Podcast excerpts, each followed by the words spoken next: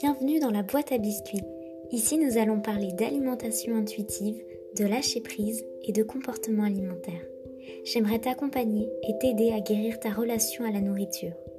J'espère que ce podcast te plaira et t'aidera à te libérer, à rayonner et à oser croquer la vie à pleines dents.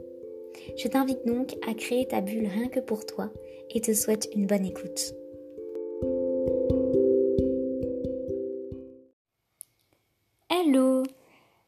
Confond souvent l'intuition et l'instinct et c'était ce dont je voulais parler aujourd'hui. Euh, une des plus grosses incompréhensions de l'alimentation intuitive, euh, en plus d'imaginer ça comme euh, d'un état plutôt que d'une thérapie, de confondre en fait le fait d'être un mangeur intuitif et de pratiquer la thérapie pour se sortir des TCA, une des incompréhensions est de confondre ce qui est de l'instinct, de l'ordre de l'instinct, de l'intuition. Et c'est pas tout à fait la même chose, même si ça peut euh, se ressembler énormément dans le langage euh, courant en fait, dans la signification lorsqu'on utilise ces termes dans notre vie de tous les jours. Mais quand on parle de l'alimentation, euh, l'instinct et l'intuition, c'est pas la même chose, et c'est important de souligner ça pour comprendre en fait ce dont on veut vraiment parler dans l'alimentation intuitive. Dans les premiers principes de l'alimentation intuitive, on va nous apprendre à se reconnecter à nos instincts, parce que nos instincts, c'est-à-dire nos envies, euh, voilà, nos pulsions alimentaires, euh, nos goûts, euh, voilà, nos, réelles demandes de notre corps, et eh bien tout ça, on l'a enfui au fond de nous parce qu'on n'a pas envie de s'y confronter, tout simplement parce qu'on contrôle trop son alimentation, son mode de vie en général, sa pratique sportive, etc. Et donc du coup, une des premières choses à faire lorsqu'on commence l'alimentation intuitive, c'est d'accepter déjà ses instincts, de se reconnecter à ça, et plus tard ensuite de s'intéresser à prendre en compte des informations extérieures.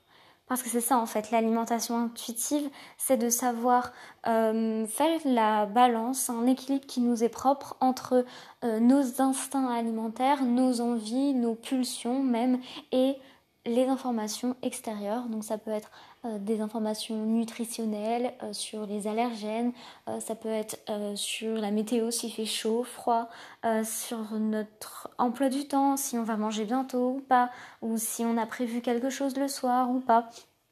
Et tant qu'en fait on ressent ces contraintes ou ces horaires comme des frustrations, comme des contraintes justement, c'est que peut-être il y a quelque chose qu'on n'a pas réglé ou auquel on ne s'est pas confronté qui est de l'ordre de nos instincts purs.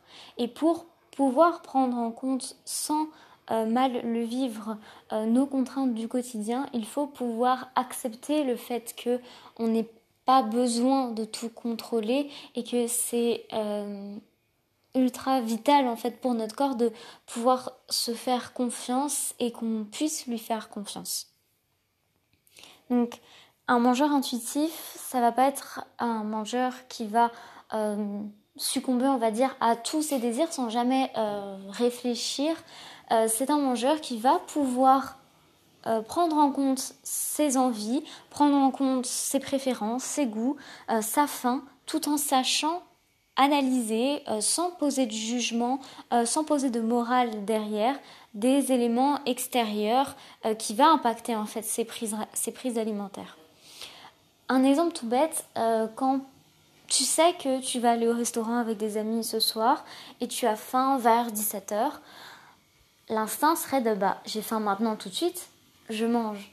Mais ça, c'est pas forcément quelque chose que va faire un mangeur intuitif. Il pourra le faire et il mangera autre chose au restaurant ou alors il aura toujours faim au moment du restaurant et il n'y a, a, pas de, de souci, on va dire, qui se pose.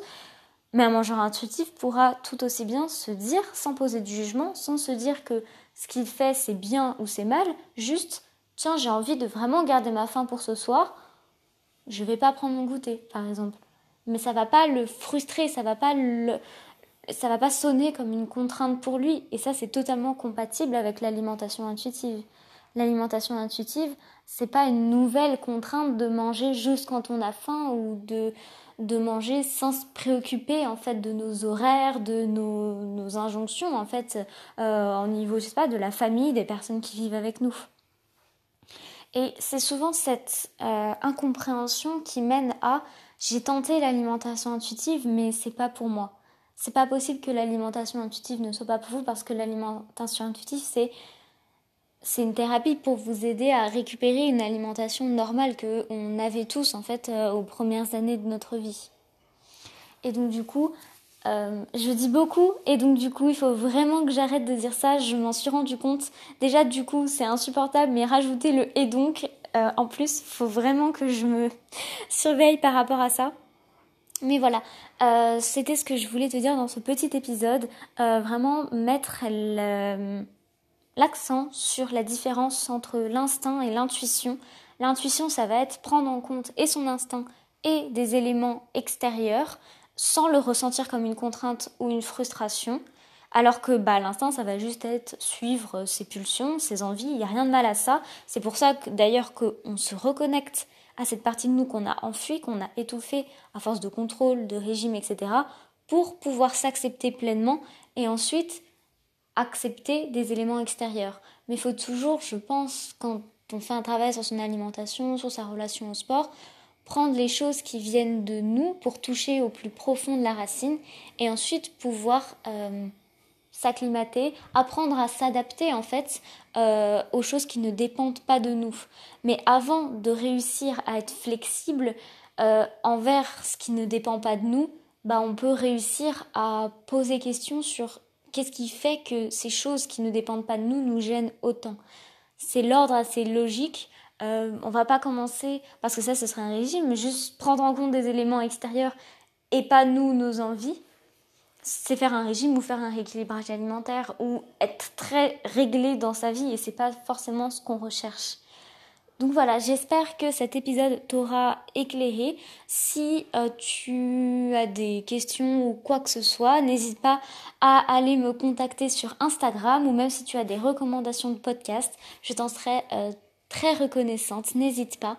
Je te souhaite une très bonne journée ou une très bonne soirée. À bientôt.